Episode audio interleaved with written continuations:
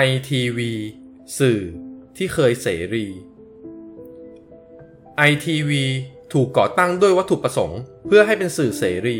ที่นำเสนอข่าวอย่างเป็นกลางโดยแท้จริง แต่การเวลาเปลี่ยน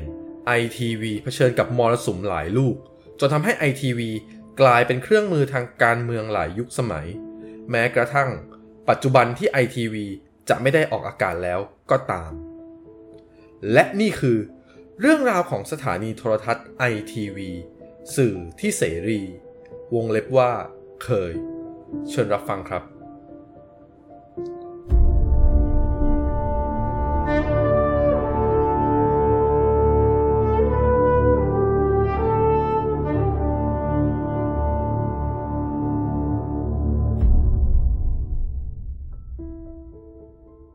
Long story short, ช่วงนี้บ้านเรากำลังมีข่าววุ่นวายเกี่ยวพันกับหุ้น ITV รายวันเลยครับ คดีเนี่ยดูท่าทางจะพลิกไปพลิกมา หลายๆ คนอาจจะสงสัยว่า เอ๊ะ ไอเจ้า ITV เนี่ยมันคืออะไร แล้วทุกวันนี้หายไปไหน วันนี้ผมและรายการ Long Story Short จะพาทุกคนย้อนกลับไปถึงต้นกำเนิดและที่มาที่ไปของ ITV จนกระทั่งปิดตัวลง เรื่องราวจุดกำเนิดของ ITV เนี่ยต้องเล่าย้อนกลับไปช่วงเหตุการณ์พฤษภาธมิน ปีพุทธศักราช 2535 เลยครับ ช่วงเวลานั้นเนี่ยสถานีโทรทัศน์ในประเทศไทย ทั้งหมดจำนวน 5 ช่อง ก็คือช่อง 3 ททบ 5 ช่อง 7 ช่อง 9 อสมท และช่อง 11 ซึ่งปัจจุบันก็คือ NBT อยู่ภายใต้การกำกับดูแลจากรัฐทั้งหมดเลยครับทำให้ไม่สามารถรายงานข่าวเหตุการณ์นองเลือด พฤษภาธมินตามความเป็นจริงได้ ประกอบกับมีเสียงเรียกร้องจากประชาชน ให้มีช่องทีวีเสรี เพื่อให้คนไทยเนี่ยได้มีโอกาสรับรู้ข่าวสารที่ถูกต้อง และเป็นกลางอย่างแท้จริง ภายหลังเหตุการณ์พฤษภาธมินผ่านไปใช่ไหมครับ รัฐบาลใหม่ภายใต้การนำของนายอนันต์ปัญญารชุน จึงได้มีแนวคิดก่อตั้ง ITV ขึ้นมา ซึ่ง ITV เนี่ยก็ย่อมาจาก Independent Television ซึ่งแปลตรงตัวว่า ทีวีเสรีนั่นเอง โดยสำนักงานปลัดสำนักนายกรัฐมนตรีเนี่ย หรือต่อจากนี้ผมจะเรียกสั้นๆว่า สปน เป็นผู้เปิดสัมปทานช่องใหม่ ให้เอกชนมาร่วมประมูล โดยมีอายุสัมปทาน 30 ปี ซึ่งถ้าตามสัญญาเนี่ย จะสิ้นสุดลงวันที่ 3 กรกฎาคม พุทธศักราช 2569 ซึ่งตอนนี้ก็ยังไม่ถึงเลยครับ พร้อมกันนี้ครับ ก็ยังได้ตั้งเงื่อนไขของสัมปทานว่า ผู้รับสัมปทานเนี่ยจะต้องถือหุ้น 10 ราย แต่ละรายต้องมีสัดส่วนหุ้นที่เท่ากัน พร้อมกับแปลสภาพเป็นบริษัทมหาชน เพื่อป้องกันการผูกขาด และต้องจัดให้มีสัดส่วนเนื้อหารายการข่าวและสาระ ไม่ต่ำกว่าร้อยละ 70 ส่วนรายการบันเทิงเนี่ย ไม่เกินร้อยละ 30 พร้อมกันนี้ต้องแบ่งรายได้ให้กับสปน อย่างน้อย 25,200 ล้านตลอดอายุสัญญาหรือ 840 ล้านบาทต่อปีนั่นเองครับ โดยผู้เข้าร่วมประมูลขนาดนั้นเนี่ยมี 2 กลุ่มครับ กลุ่มแรกนำโดยเครือธนาคารไทยพาณิชย์ ส่วนกลุ่มที่2เนี่ยนำโดยเครือเนชั่น ผลการประมูลเนี่ยก็เสร็จสิ้นในปีพุทธศักราช 2538 ครับ ผู้ชนะได้แก่กลุ่มแรก ก็คือกลุ่มที่นำโดยเครือธนาคารไทยพาณิชย์นั่นเอง ผู้ชนะก็ได้ตั้งบริษัทใหม่ขึ้นมาครับ เพื่อดูแลกิจการนี้ชื่อ บริษัทสยามอินโฟเทนเมนต์จำกัด ภายหลังบริษัทผู้ร่วมหุ้นบางรายครับ ได้ถอนตัวไปทำให้มีการดึงเครือเนชั่นที่ประมูลแพ้เนี่ยมาร่วมกันลงทุนและช่วยกันบริหารด้วย โดยเลือกอาคารไทยพาณิชย์ปาร์คพลาซ่าเป็นสำนักงานของ ITV ทำให้ ITV ได้ถือกำเนิดขึ้นนับแต่บัดนั้น และถือเป็นสถานีโทรทัศน์ในระบบ UHF ช่องแรกของประเทศไทย และแล้ววินาทีประวัติศาสตร์ก็เกิดขึ้นครับ สถานี ITV หรือช่อง ITV เนี่ยออกอากาศครั้งแรกอย่างเป็นทางการวันที่ 1 กรกฎาคม พุทธศักราช 2539 เวลา 19นาฬิกาหรือ 1 ทุ่มนั่นเอง โดยเริ่มจากการนำเสนอข่าวภาคค่ำ ซึ่งผู้ประกาศข่าวคู่แรกของสถานี ITV ตอนนั้นเนี่ยก็คือคุณกิติสิงหาปัตพร้อมกับผู้อำนวยการฝ่ายข่าวไอทีวีขณะนั้นก็คือ คุณเทพชัยหยอง ทีนี้ขอนอกเรื่องนิดนึงครับ หลายท่านได้ยินชื่อนี้อาจจะสงสัยว่า คุณเทพชัยหยองเนี่ยเป็นอะไรกับคุณสุทธิชัยยุนนามสกุลคล้ายกันเลยครับหยองกับยุนมีความสัมพันธ์กันหรือไม่ ผมจะเล่าอย่างนี้นะครับว่าคุณเทพชัยหยองเนี่ยก็คือน้องชายของคุณ สุทธิชัยหยุ่นนั่นเองครับ แต่สาเหตุที่นามสกุลไม่เหมือนกันเนี่ย ก็เพราะตอนที่ไปแจ้งเกิดคุณเทพชัย เจ้าหน้าที่อำเภอเขียนนามสกุลคุณเทพชัยในสูติบัตรผิด แต่คุณเทพชัยก็ใช้นามสกุลนี้เรื่อยมาโดยไม่ได้แจ้งเปลี่ยนครับ กลับมาที่เรื่อง ITV ครับเรตติ้งของ ITV แม้จะเป็นสถานีโทรทัศน์น้องใหม่เนี่ย แต่ก็ค่อนข้างดีทีเดียว สามารถสู้กับช่องหลักที่ออกอากาศมานานแล้วได้เลยครับ รายการที่ขึ้นชื่อของ ITV สมัยนั้นก็จะมีข่าวภาคค่ำ ITV Talk สายตรง ITV ถอดรหัส ย้อนรอยเป็นต้น เนื่องจากเป็นธุรกิจน้องใหม่ใช่ไหมครับ ที่กำลังขาขึ้น ก็ต้องมีการกู้เงินมาลงทุน แต่ช่วงเวลานั้นเนี่ย ดอกเบี้ยเงินกู้จากต่างประเทศมันถูกกว่าดอกเบี้ยเงินกู้ในสถาบันการเงินของไทยทำให้ ITV เนี่ยตัดสินใจไปกู้เงินดอลลาร์มาใช้ในกิจการเป็นจำนวนมาก หลังจากนั้นไม่ถึงปีครับ ก็เกิดวิกฤตต้มยำกุ้งในปีพุทธศักราช 2540 อย่างที่ทุกคนรู้ครับ จาก 1 ดอลลาร์ประมาณ 25 บาทเนี่ย พุ่งไปเป็น 1 ดอลลาร์ประมาณ 40 บาททำให้ ITV ตอนแรกเนี่ย ที่กะว่าจะกู้เงินต่างประเทศจะได้เสียดอกเบี้ยน้อยๆ เนี่ย ตอนนี้อ่วมเลยครับ ขาดทุนค่าเงินมหาศาล หลังจากนั้นบริษัทสยามอินโฟเทนเมนต์ ก็เลยเข้าไประดมทุนในตลาดหลักทรัพย์แห่งประเทศไทย โดยเปลี่ยนชื่อเป็นบริษัท ITV จำกัดมหาชน โดยส่งสัญญาณจากยอดอาคารใบหยก 2 และมีสถานีเครือข่ายทั้งสิ้น 52 แห่งทั่วประเทศ นับเป็นสถานีโทรทัศน์ที่มีเครือข่ายมากที่สุด ครอบคลุมจำนวนผู้รับชมประมาณร้อยละ 98 ของประชากรไทยเลยทีเดียว จุดเปลี่ยนครั้งสำคัญอีกครั้งหนึ่งของ ITV ก็เกิดขึ้นครับ เมื่อเดือนพฤศจิกายน ปีพุทธศักราช 2543 ธนาคารไทยพาณิชย์ได้ตัดสินใจขายหุ้น ITV ให้กับบริษัทชินคอร์ปอเรชั่นจำกัดมหาชน หรือ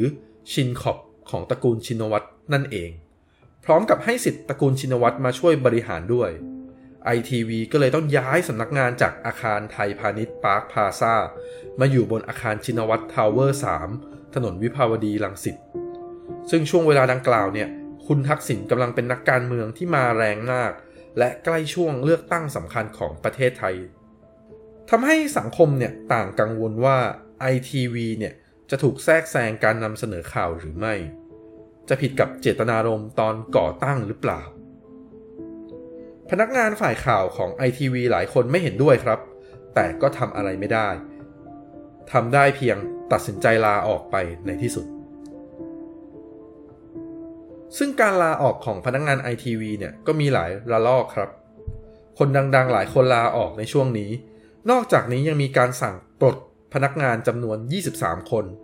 ซึ่ง 21 ใน 23 คนนี้ภายหลังถูกเรียกว่ากบฏ ITV ก็คือไปฟ้องศาลแรงงานครับ คดีไปถึงศาลฎีกาเลย กว่าจะสิ้นสุดก็ล่อไปปี 2548 ในที่สุดฝ่ายที่เรียกว่ากบฏ ITV ก็ชนะคดี ได้กลับเข้ามาทำงาน และได้เงินเดือนย้อนหลังชดเชยอีกด้วย ย้อนกลับมาช่วงกุมภาพันธ์ปีพุทธศักราช 2544 ครับตอนนั้นคุณทักษิณชนะการเลือกตั้ง จัดตั้งรัฐบาลเป็นนายกรัฐมนตรีสำเร็จใช่ไหมครับด้วยความที่ไอทีวีเนี่ย ถือหุ้นใหญ่โดยตระกูลชินวัตรและนามสกุลนายกสมัยนั้นก็ชินวัตรด้วยทำให้มีประเด็นทางการเมืองเกี่ยวกับไอทีวีเยอะมากเลยครับ เกี่ยวกับความเป็นกลาง ความอิสระ และสิทธิพิเศษต่างๆ ในปีพุทธศักราช 2547 เนี่ย บริษัทชินคอปก็ได้ยื่นเรื่องต่ออนุญาโตตุลาการ เพื่อขอแก้ไขสัญญา และขอลดค่าสัมปทาน เพราะว่าช่วงเวลานั้นเนี่ย พบว่าช่องหลักช่องอื่นๆเนี่ยจ่ายค่าสัมปทานถูกมากครับ ช่อง 3 ตอนนั้นจ่ายอยู่ที่ 107 ล้านบาทต่อปี ช่อง 7 จ่ายอยู่ที่ 187 ล้านบาทต่อปี ส่วนททบ 5 Modern Night TV และช่อง 11 เนี่ยไม่ต้องเสียค่าสัมปทานเลย เนื่องจากเจ้าของคลื่นความถี่ดำเนินการออกอากาศเอง ITV ก็เลยคิดว่า อ้าวทำไมฉันต้องจ่ายตั้ง 840 ล้านต่อปีด้วยล่ะ ช่องก็ช่องเหมือนกัน ไม่แฟร์เลย สุดท้ายครับ อนุญาโตตุลาการ ก็ได้มีคำวินิจฉัย ให้ลดค่าสัมปทาน ITV เนี่ยจาก 840 ล้านบาท เหลือ 230 ล้านบาทต่อปี พร้อมกับอนุญาตให้ปรับผังรายการ ตรงนี้แหละครับ เริ่มเป็นสาระสำคัญแล้ว เพราะว่าจะเป็นประเด็นปัญหาใหญ่ในอนาคต ก็คือผังรายการเดิมเนี่ย จากรายการข่าวและสาระไม่น้อยกว่า 70%ใช่ไหมครับ รายการบันเทิงไม่เกิน 30% เปลี่ยนเป็นรายการข่าวและสาระ 50 และรายการบันเทิง 50 พร้อมกันนี้ครับ ยังให้สำนักงานปลัดสำนักนายกรัฐมนตรี หรือสอปนเนี่ย จ่ายค่าชดเชยให้ ITV อีก 20 ล้านบาท ขอเล่าเพิ่มเติมแบบนี้นะครับ อนุญาโตตุลาการเนี่ย ก็คือคณะกรรมการที่มาจากตัวแทนของทั้งสองฝ่ายและก็คนกลางครับ ตั้งขึ้นเพื่อตัดสินข้อพิพาทต่างๆ ให้มีความเป็นกลางมากที่สุด ซึ่งในเรื่องนี้เนี่ยคณะอนุญาโตตุลาการประกอบไปด้วย ตัวแทนจากสองฝ่ายและคนกลางรวม 3 คนครับ ได้แก่ นายประดิษฐ์เอกมณี อดีตอธิบดีผู้พิพากษาศาลอาญา เป็นประธานคณะอนุญาโตตุลาการ นายชัยเกษมนิติสิริ รองอายการสูงสุดขณะนั้น เป็นอนุญาโตตุลาการฝ่ายสำนักนายกรัฐมนตรี นายจุมพศสายสุนทร อาจารย์คณะนิติศาสตร์ มหาวิทยาลัยธรรมศาสตร์ เป็นอนุญาโตตุลาการฝ่ายสถานีโทรทัศน์ไอทีวีหลังจากที่อนุญาโตตุลาการวินิจฉัยออกมาแบบนี้ใช่ไหมครับ บรรดารายการบันเทิงที่อยู่ช่องอื่นเนี่ย ก็เลยย้ายมาที่ ITV กันเต็มเลยครับ เพราะว่า ITV ได้สัดส่วนรายการบันเทิงเพิ่มขึ้นแล้ว การหาสปอนเซอร์ก็ง่ายขึ้นครับ แต่ผู้ที่เสียประโยชน์ก็คือสปนผู้ให้สัมปทานกับ ITV นั่นเอง เพราะนอกจากรายได้ส่วนแบ่งจาก ITV จะลดลงแล้วเนี่ย ยังต้องจ่ายค่าชดเชยให้ ITV อีก 20 ล้านบาทอีกด้วย ทางสปนก็เลยไม่อยู่เฉยครับ ไปยื่นฟ้องต่อศาลปกครอง เพื่อให้เพิกถอนคำสั่งของอนุญาโตตุลาการ วันที่ 9 พฤษภาคม พุทธศักราช 2549 ศาลปกครองกลาง มีคำพิพากษา เพิกถอนคำสั่งของอนุญาโตตุลาการทั้งหมด พร้อมกับให้จ่ายค่าปรับจากการผิดสัญญาสัมปทาน ต่อมาครับ 19 กันยายน พุทธศักราช 2549 ก็เกิดการรัฐประหารรัฐบาลของคุณทักษิณที่นำโดยพลเอกสนธิบุญยรัตกลินนั่นเอง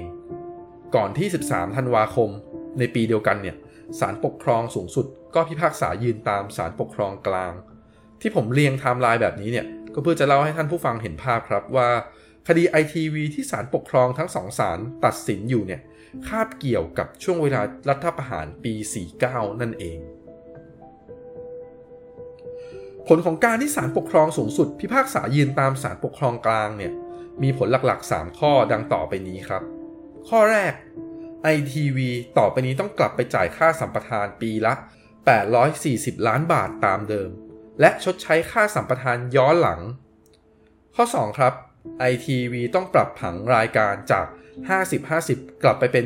70-30 ตามเดิม จริง ๆ ฟังดูก็น่าจะโอเคใช่ไหมครับ เพราะว่าตอนนั้นเนี่ย ITV เรตติ้งก็ดี มีโฆษณามาก แค่กลับไปจ่าย เท่าเดิมเหมือนก่อนหน้านี้ ก็ไม่น่าจะมีปัญหาอะไร แต่ปัญหามันอยู่ที่คำสั่งข้อที่ 3 และเป็นข้อที่สำคัญที่สุดนี่แหละครับ เนื่องจาก ITV มีการปรับผังใช่ไหมครับ ถือว่าผิดสัญญาสัมปทาน ทำให้ถูกสั่งให้จ่ายค่าปรับ ที่เปลี่ยนสัดส่วนผังรายการถึงวันละ 100 ล้านบาท และให้คิดย้อนหลังกลับไปตั้งแต่วันแรกที่ ITV เปลี่ยนผังรายการด้วยนะครับ โอ้โห คิดดูสิครับ อนุญาโตตุลาการได้ชี้ขาดเรื่องนี้ไปตั้งแต่ปี พศ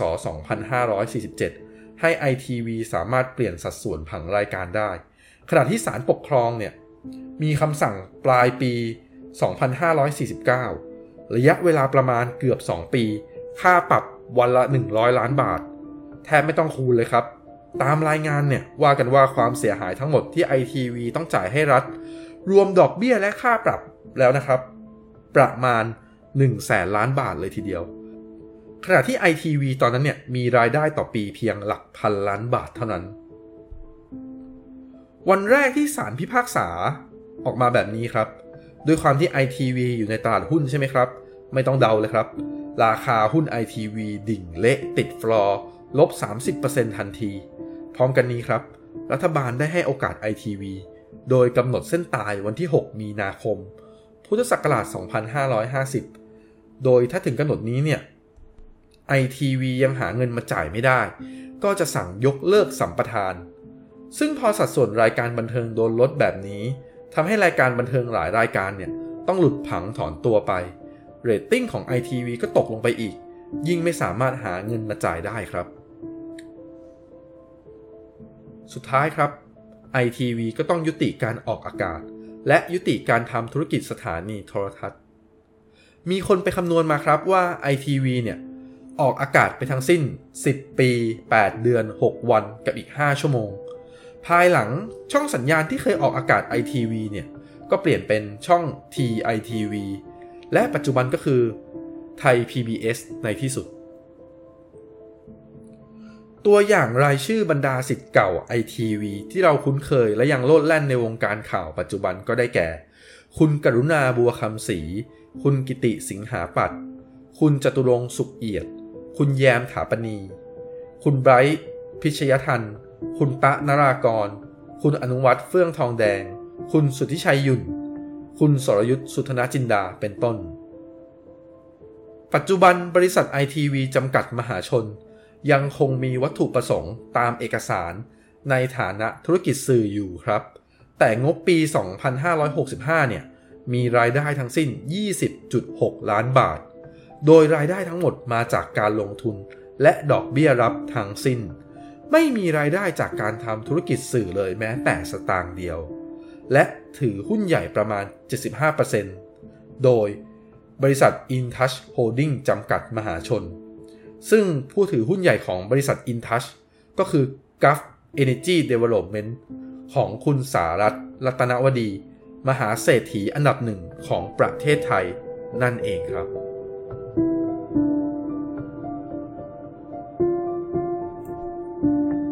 อย่าลืมกดถูกใจ กดติดตามให้ด้วยนะครับ